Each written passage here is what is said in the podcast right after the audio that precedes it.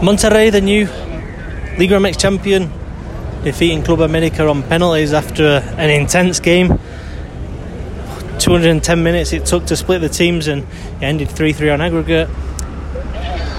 It's an unbelievable story, Monterrey, because I mean, nobody at the start of October would have, would have had that team getting anywhere near winning a title. I thought there might have been a bit of an embarrassment in the Club World Cup. But obviously, the change of coach, it doesn't always work, but the change of coach from, coach from Diego Alonso to Turco Mohamed worked. And I think it worked because, you know, Turco has been in charge of that team from 2015 to 2018. Uh, he knows the players inside out. I spoke to Jonathan Gonzalez after the game, and he said, you know, he, this guy knows the players, so it, it, that's a big advantage for for a coach coming in um, to to a team like that. So I think that was absolutely fundamental.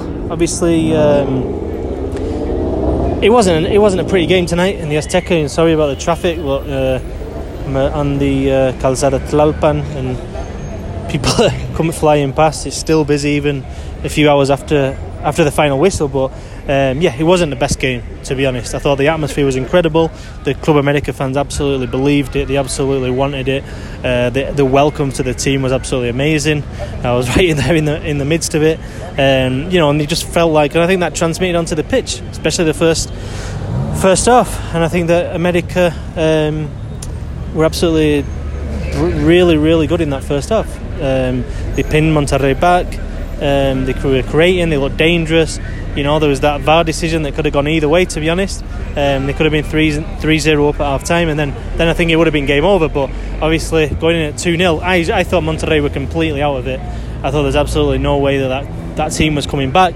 Obviously, bearing in mind, you know, the fact they'd been to Qatar and the, the long travel. You know, I think it was 17 hours to get there, and then the nine-hour t- time difference, and then to come back, play that first leg, and three days later to come to the Azteca, to come to altitude where Mon- these Monterrey players haven't been for, for at least a month now, and then to do that, um, to come up without with that second half performance, um, I thought was special. To be honest, um, it wasn't pretty by any means at all.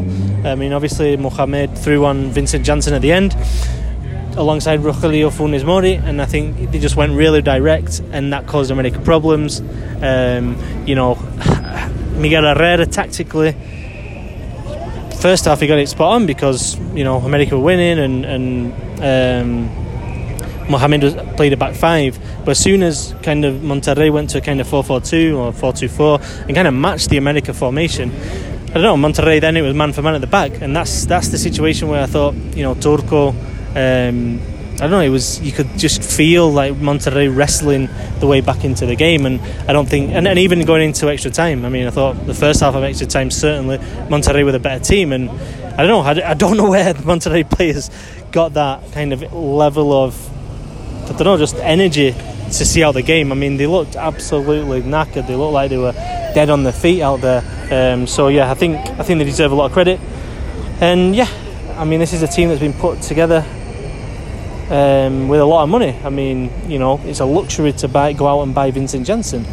Um, that's not he wasn't that's not a player that you would have thought Monterrey actually needed because you've already got one of the league's best strikers. But to go out there and and um, and to go and buy him, I mean, basically, you know, the kind of spending that wins you titles, and I think that's what that's what happened. You threw him on at half time, and then all of a sudden.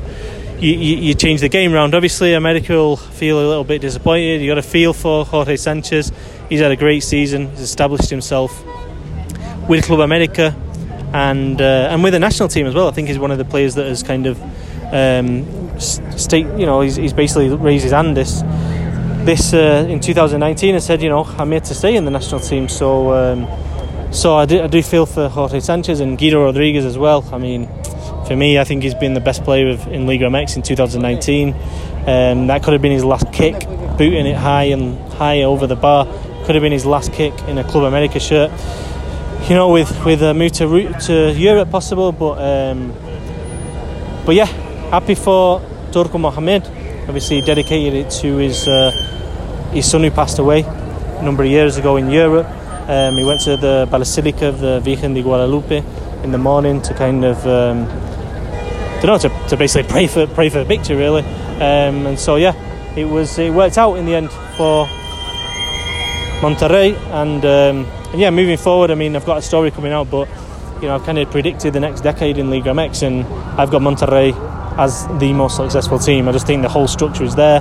You've got a young sporting director, you've got money to spend, you've got a youth system that's producing players like Tecatito Corona, Charlie Rodriguez, Cesar Montes, Jonathan Gonzalez. I mean, they're doing a lot of things right at Monterrey, and I see that, you know, in the, in the next decade, I think we're going to see more Monterrey America finals. I think we're going to see more Monterrey Tigres finals, America Tigres finals. I think those are the three that if you were to, you know, forecast the next decade that are going to do uh, do well. But anyway, that's my uh, quick reaction.